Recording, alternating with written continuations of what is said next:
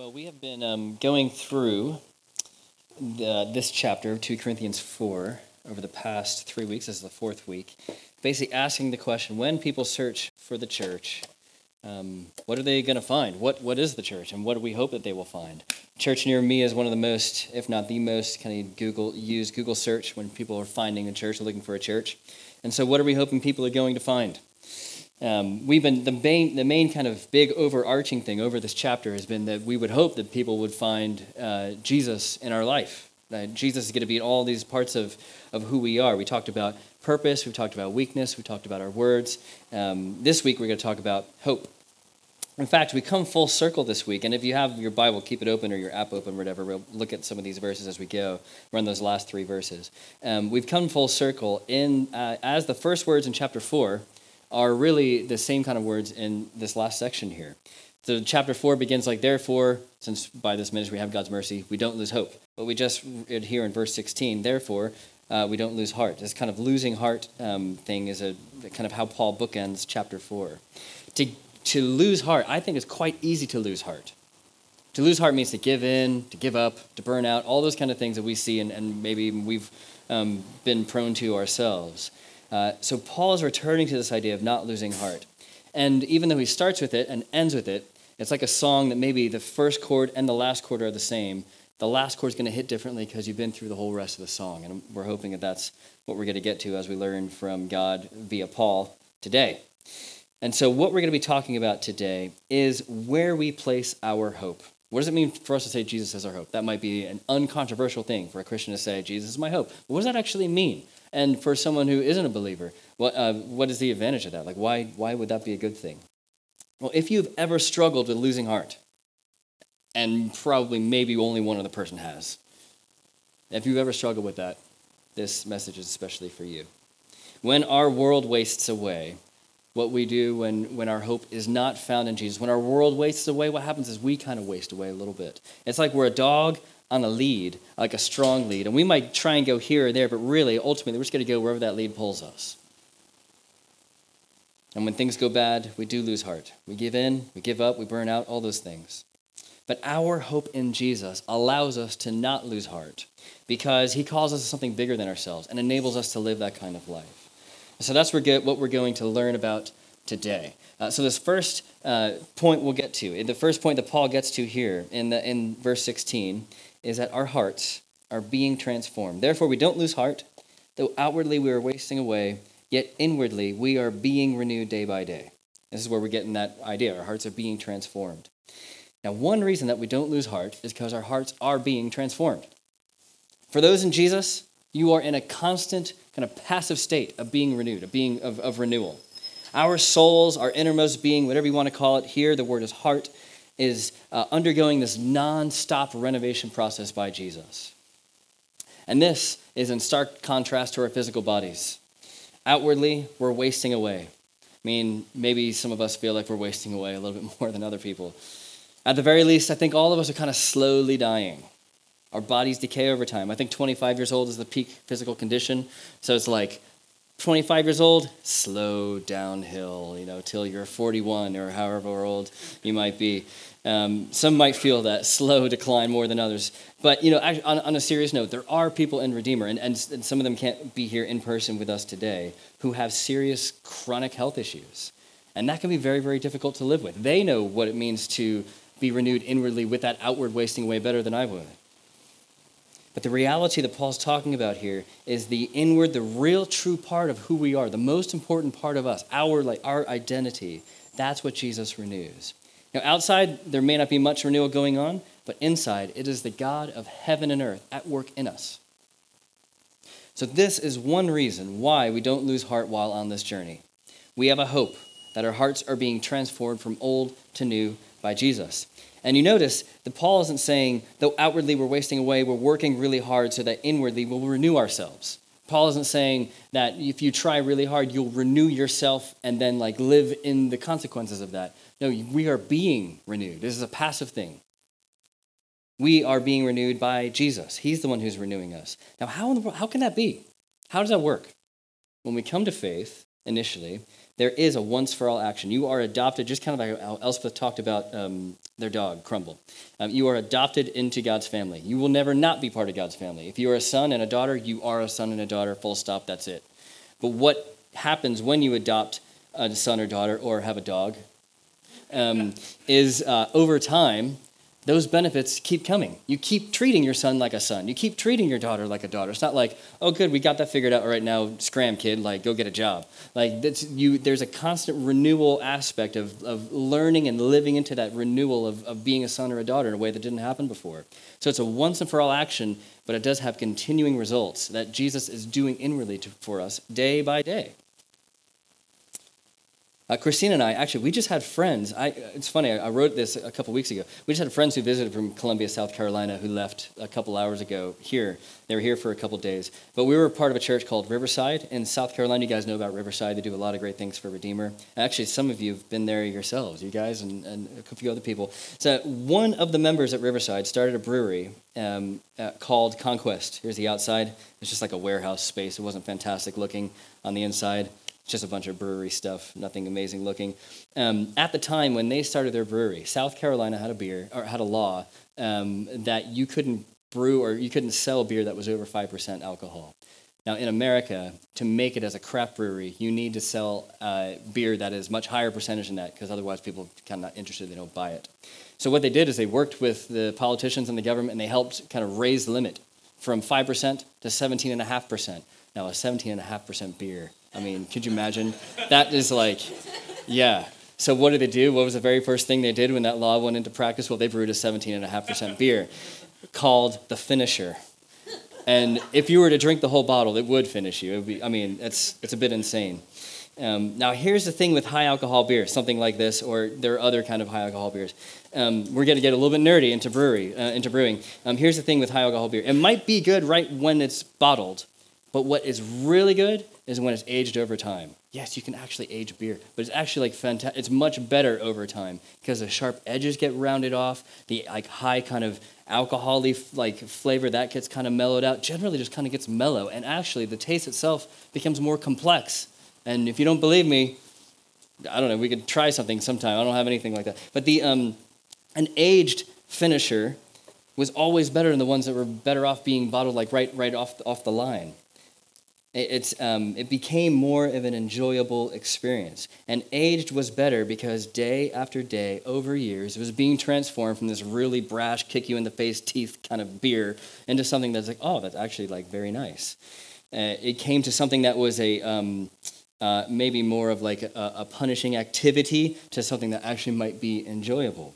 And this is what walking with the Lord is like. And yes, I'm using the metaphor of a barrel aged imperial stout to talk about what it means to walk with Jesus. So, um, day, and this is really where it comes into where, where the metaphor actually makes sense.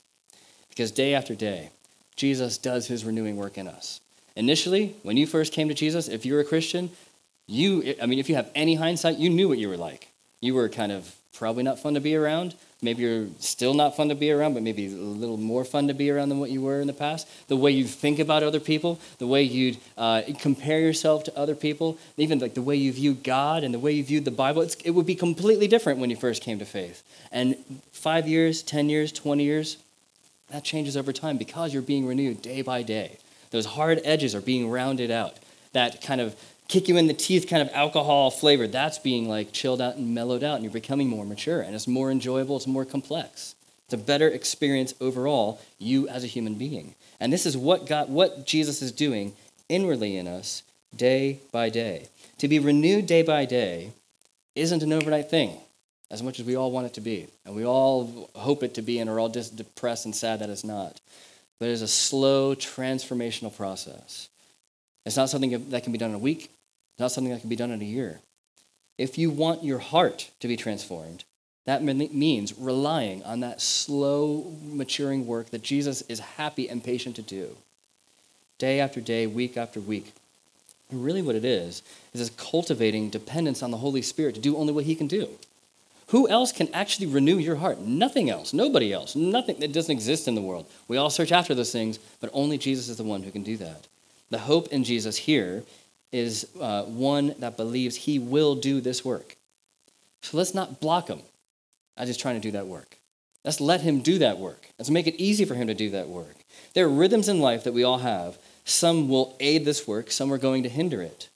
Some might feel enjoyable at first, sometimes not. But leaving these rhythms uh, these important rhythms of life, it can block Jesus' work in our lives. So let's not do that. Here's three very simple things. And is not like not rocket science, and it'd be like, oh, of course, a pastor's going to say this at the front. But there's a reason why we have our church kind of organized this way. Sunday worship, to be not present here on a Sunday, is effectively blocking Jesus' renewal work in our lives. To gather with his people is different than being by yourself and doing whatever on a weekend. Actually, being here and participating is one way that Jesus uses to renew your heart. It's not the only way, but it is one way. It's a reason why we spend time doing it. Another big way, we talk about this often, is missional communities, our small groups that meet throughout the week.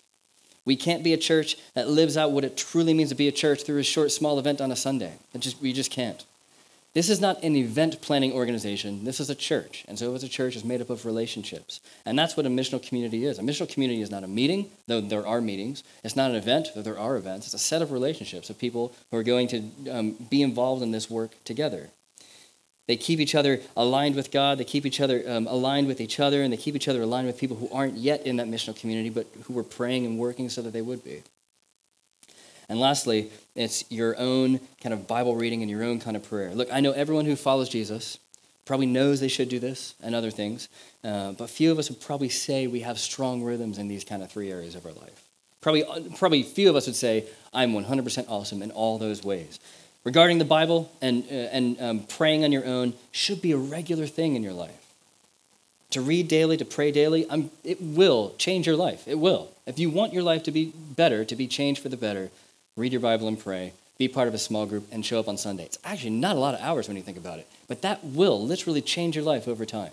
That will allow Jesus to do this inward renewal work instead of trying to block him from doing the good thing that he wants to do. So, yes, our hearts are passive, and Jesus is the active one, but that doesn't mean we don't do anything. It means we allow him to do his work. And I wonder in these three kind of areas uh, where you might be missing out on Jesus' renewing work in your life. Now you can say, oh, all of them, I need to be better in everything. Like, don't do that. Like, like, what is the next maybe small thing that you need to kind of get involved in? Or maybe even question, like, are they a priority? Or do you do them when it's convenient? Are you there, but just kind of there physically and not really present fully, or like not really participating? Are you helping out? Are you joining in? Or are you just kind of warm body, like you know, warming up a chair? Now, all of us are at different places in our walk with Jesus. The real question is, what's next for you? Some people are here, some people are here. If you're here, don't expect to be here. Don't do that. And if you're here, don't try and just kind of like, well, I'm here, I can just kind of skate by. No, you can probably move here, and this person, you probably move there. Whatever that means for you, that's going to be different for everybody. And after you find out what it is, the next question is what help do you need? Because you aren't enabled, you don't have it in yourself to do it. You can't, even if it's like, I want to make sure I'm on Sundays more often than, than I am now. Well, that's great, but your own passion is going to wear out over time. You need someone else to help you with it. This is why we have missional communities. This is why we have these relationships. Uh, so just tell somebody, can you help me? Text me every now and then, hey, where are you if I'm not there, or something like that. Now, we all have many hopes, and if our hope is set on anything other than Jesus, our hope, our hope will waste away. And that means that we are going to waste away. And we'll waste our lives. We will lose heart. How to lose heart? Not do those things. Jesus directs us to hope in his inward work in our heart. So, if Jesus is our hope, the first thing that happens is our hearts get transformed. They get renewed every day. Um, but also, when we go through difficult times in life, that too gets transformed. So our troubles are in a process of being transformed as we follow Jesus. Verse 17 says, For our light and momentary troubles are achieving for us an eternal glory that far outweighs them all. When bad things happen, or when life is just hard, we don't lose hope because of the hope that Jesus transforms our troubles. And troubles, we have them. One of my favorite theologians, the notorious B.I.G., mo money, mo problems. And if you have that, if you've had, you know, the blessing of having more money, which, you know, we don't really know what that is exactly like ourselves, but anytime, basically more stuff, more problems, more people, more problems, more money, more problems. I mean, he didn't know how much of a theologian he was. I don't know if he read Paul or not, but he definitely got it. Now, often when trouble comes in, we feel like we work for it. And in fact, this is one of the issues I think with trouble. Uh, trouble will come in, and then we have to solve it, we have to fix it, and all of a sudden that trouble becomes our boss. That trouble becomes our, our, our slave owner. We're masters to that trouble. We work for that trouble. Now we're employees to that trouble. But what this verse actually says is the opposite. For our light and momentary troubles are achieving for us. The tr- we are the, the, uh, the slave. We're the trouble's boss. We put those troubles to work. It achieves for us something. Now, there's a comparison here, just like in the previous verse. There's this outward and there's this inward. The outward life may be difficult, but the inward life is being renewed. And same thing here. There's light momentary troubles versus eternal glory. So here's the thing with troubles in our life. When it comes, it shrinks everything down. We get blinkers, and we can't see to the left or to the right. We can only see what's directly in front of us. We can't see what's five minutes down the road because we have to deal with this trouble. We're working for it when really that trouble ought to be working for us. Don't let the tail wag the dog, is I guess is what Paul's trying to say here. To have your troubles work for you requires a bigger picture, requires a bigger hope. If there isn't anything more than what's right in front of you, then sorry, you are going to work for that trouble. And if we have any question of light and momentary versus eternal glory, um, what Paul says is this eternal glory far outweigh, outweighs everything you're going to ever go through. If this was true for Paul and the church at Corinth, then, like, surely this is true for us. Our lives are so much easier than their lives were. Our, it's so much easier for us to have faith. We have the whole Bible like printed and we can read it. That, that's huge. They didn't. Not, I mean, very few people did. We are not the end point of suffering in our lives. But even if we were, let's say that we are, and sometimes when you're in, in suffering, it feels like this is the worst thing nobody knows, and I've, I have experienced the worst suffering this world has ever seen. Even if that is true, and it's not, even if it were, those light and momentary troubles will pale in comparison to the weight of eternal glory that we have. And I know that understanding light and momentary versus eternal is hard for every single one of us. That's, that's a difficult thing. Now, why is that hard? I think for me, and maybe for some of you guys, I think some of it, it must be a lack of imagination. We don't really, can't really imagine something being bigger and better than the trouble that we have right in front of us. Our imagination is too small. We know what it feels like to go through pain here. we are feeling it, we're seeing it, we're, it's like in front of our face. And we know eternal glory should matter. If you're a Christian, you're like, yeah, that's what I should care about, and that's what I'll sing about and pray about. But I just don't really kind of get how it's really important. I don't feel the importance. But one thing we do get, we may not get the like the glory of, of that eternal glory. We don't get like the, the goodness weight of that. One thing we do get, every single human does get, is the burden of glory. We all get the burden of glory. The burden of glory is the lack of contentment that we feel in our lives. You could have all the things, and you're still like, yeah, but maybe there's something more out there. You could have the most amazing relationship. You're like, yeah, but maybe my partner could be a little bit better. Maybe there's another one. You could have, uh, you could have a, a windfall of cash. You're like, oh man, but 10% more would have gotten us this. There's always going to be something more out there. That is the burden of glory. The burden of glory is not being satisfied and wanting more, which is actually a really good initial desire. We should have that burden of glory in this world. We really feel the burden of glory, though, when we go through troubling and difficult times. Life shouldn't be like this. If you've ever thought that, that's feeling the burden of glory. It ought not be like this. And the reason why we have those kind of insatiable desires is because we were made for an immense capacity. We have an eternal capacity inside of us. There is in each one of us a burden of finding that thing, whatever it is, that will enable us to live to our fullest potential, whatever it might be. It's why we seek careers, partners, families, houses, get addicted to drugs, drink, all the kind of things. That's, that's one of the things I want to experience the most in this life and be completely full as a human being. And because we are made to be eternal, it can, we can only be fulfilled with what is eternal. Eternal glory is something now and something in the future. It's not just something that we look forward to and like, oh, well, I have these light, moment mo- light momentary troubles now, uh, but I don't have eternal glory is something I'm going to get to eventually. No, light, eternal glory is something we get to experience now as Christians. Now it means being known by God, being known as a son or a daughter by the creator of the world, being loved by God, being embraced by Him, God delighting in us for us to feel that God delights in us. That's, the, that's some level of eternal glory breaking into our lives. And we do experience parts of that now. In the future, we will experience it completely and unhindered. Eternal glory is something now and in the future, and every little trouble we go through has the potential to work for us towards that direction. Every single trouble we go through has the potential to work for us towards that eternal glory, towards God. That means when those speed bumps come in life, and they will, you can tell them, bring it on. You're working for me, you little punk. Like, I'm not going to serve you. I mean, I want to, and I probably will, let's just be honest. But really, like, take that thing by the neck and make it work for you. And say, You are going to help me receive eternal glory now and in the future. And, you know, then your neighbors are like, What is wrong with that guy? He completely lost it. Um, but that is a different way to view our troubles, right? We, we want to relieve our pain, and I totally get it. That's a very natural biological reaction, even. But there's something better than just relieving our pain and our troubles. I know my first thought when I go through troubles isn't like, oh, I can't wait to see how this trouble is going to give me eternal glory. No, that's not my first thought. But it is, that's why this is in the Bible, because we need to hear it, and that's what we need to be working towards. That's why we need God to be speaking these words to us. That's why we need other people speaking these words to us when we don't really see it for ourselves.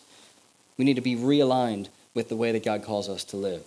Now, a good question I think at this point might be well, that all sounds good, and wouldn't that be great if that's true, but how in the world does that work? You can't literally look at trouble in the face and like say you're look, working for me, you little punk. Like, wouldn't that be great if that was it? And then you just move on. Now, how in the world does that work? Paul doesn't really talk about that here, but I, I, it's a great question. I think it's something we should just spend a brief time talking about. C.S. Lewis, I think, helpfully might answer that question with this really good quote Pain insists upon being attended to. God whispers to us in our pleasures, speaks in our consciences, uh, but shouts in our pains. It is his megaphone to rouse a deaf world. And I think sometimes our souls are deaf. When we go through troubles, when we go through pain, we go through difficulty, it is a, there is an opportunity, there's a capacity there to grow a little bit more of our sensitivity instead of close ourselves off. Because God does not want to keep our souls deaf, He, he wants to kind of grow in it. And the way that our troubles get used is to soften us, to grow our dependence instead of, and get us out of the independence that we're so obsessed with, to grow our trust in the Lord. So our troubles force us out of our toxic individualism that we all have. They force us out of it. And they move us to share with other people. I mean, if you aren't sharing with other people in your MC, you're doing MC wrong. Um, you're just doing right. If you don't come on Sundays with the expectation of understanding and celebrating the eternal glory we have in Jesus, we're doing Sundays wrong. If you don't read your Bible to hear from the Lord of glory, like, I really need to hear from you, Lord. Please, will you tell me something? If you don't read your Bible that way, like, we're just missing something. And if our hope is not in Jesus, it will be wrongly placed. It'll be misplaced somewhere. If your hope is on a lead to your circumstance, and then the troubles come and it gets really tight and it gets kind of strangling, you're going to be pulled in every kind of direction. The tail will wag the dog, and Jesus changes all of that transforms our troubles to be opportunities to grow in glory. And look, if you haven't gotten this yet, there are three very simple things you can do that are going to revolutionize your life. Um, Sundays, missional communities, and that kind of individual time you have with God will actually change how you go through the troubles. It's not going to relieve your problem, it won't fix everything, but it will make you go through it in a way that's different than, than previous. And this changes us also from just kind of being the regular consumer of how can I get uh, this Christianity thing be good for me only, or how can I get this church thing be for good, good for me only? It forces us to really participate in the life of other people.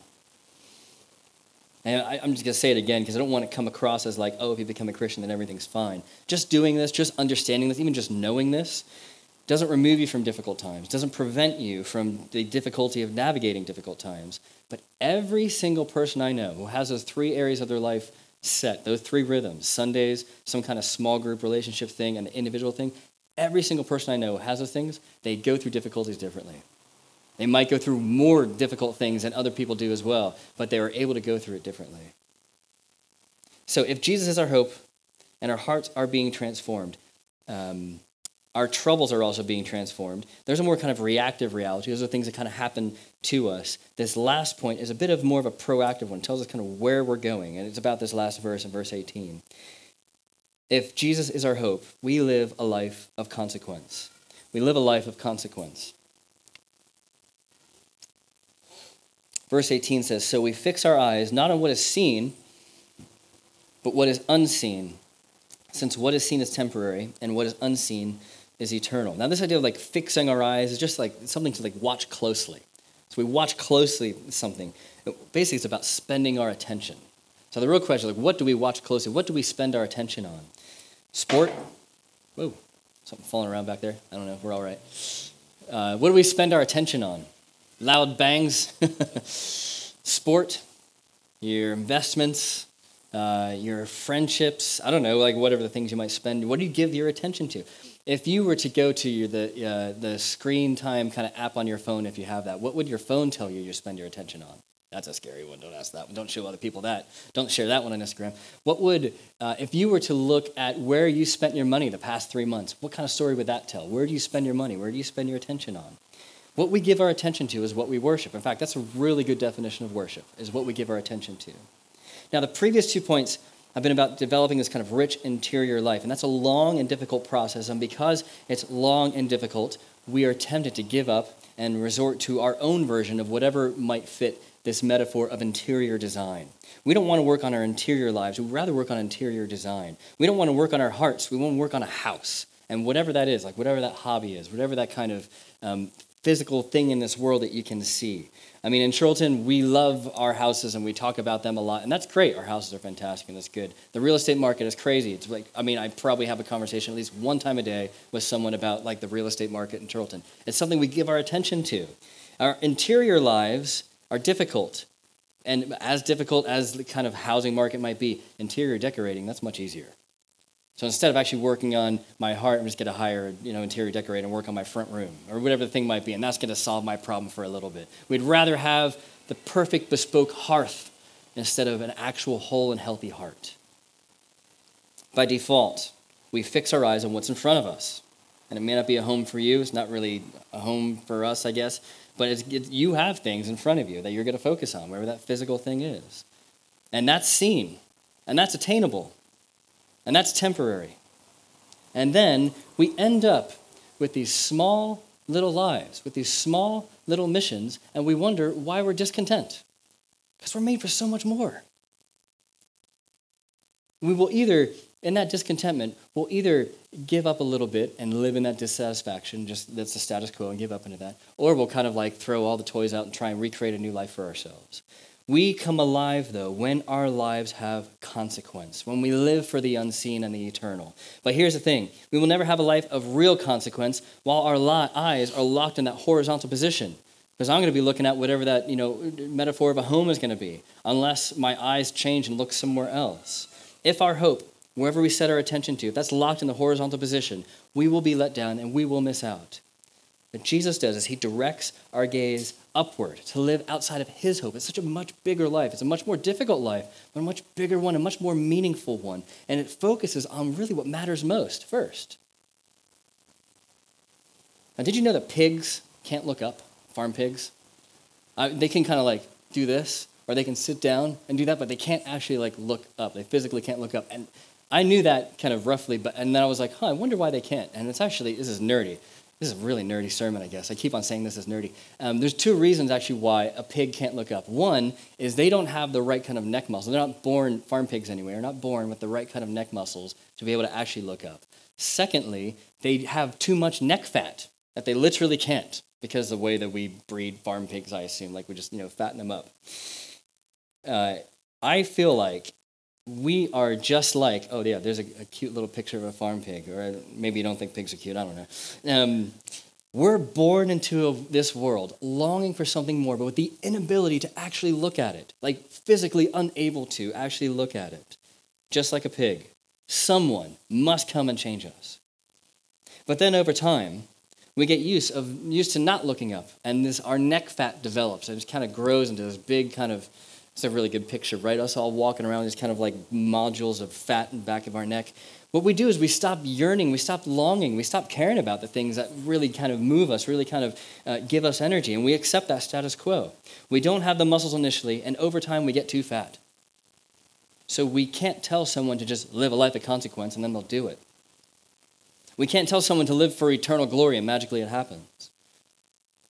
We, every single one of us, Wherever you are with Jesus, wherever with the church, wherever you think about the Bible, all of us need someone who will recreate us so that we can actually look up. That requires a creation, a recreation that we can't do ourselves. And we also need someone who will continue to work with us so that we have the ongoing ability to gaze up at the stars. And this is exactly what Jesus does in our life. He sees these farm pigs, cute or gross or however you might look at them, but he like stoops down and allows us to be able to look up and gaze into what actually matters. And this is an aspect of eternal glory for us. Now we get to live into a life of consequence.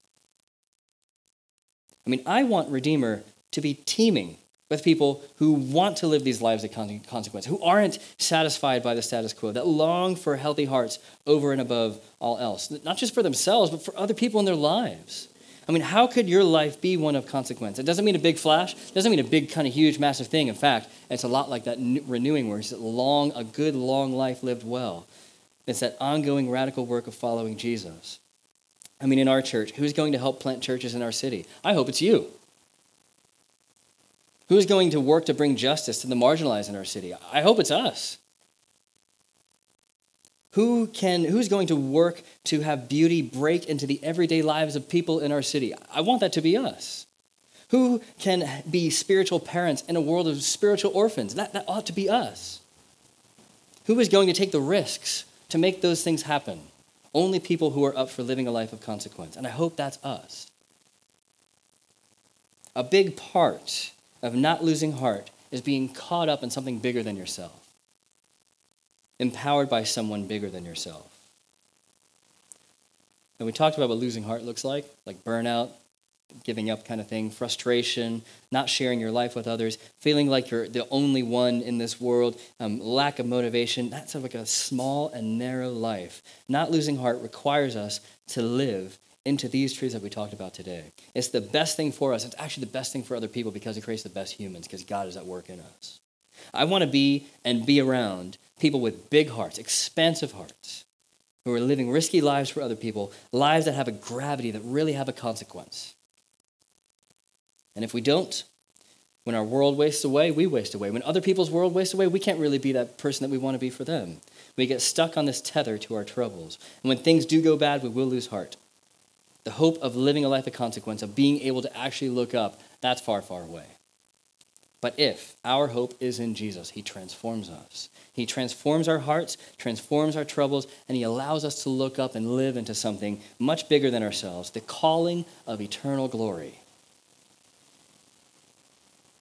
This is a way of life that we can't do ourselves. We would want to do. I think every single human does want to do it, but we can't do it ourselves. We need to have these rhythms to help set us up to walk along this path. And when Jesus was wasting away on the cross during his light and momentary trouble, he was making us new. When Jesus died, that light momentary trouble achieved for us. See, notice how he's working that suffering for, for not only his sake, but for our sake. Achieved for us new, infinitely powerful, and eternal life. The same Jesus leads us and empowers us to live this way. So his calling in our life is something so much bigger than ourselves and includes those we know and some who we don't know yet. And if that's where our hope is, that's where really where I hope it is. If that's where our hope is, we don't lose heart. We don't give in. We won't give up. We won't burn out. All those kind of things that we will be prone to doing and other people will be doing around us. What we get to do is we get to keep on. We get to live a life of consequence.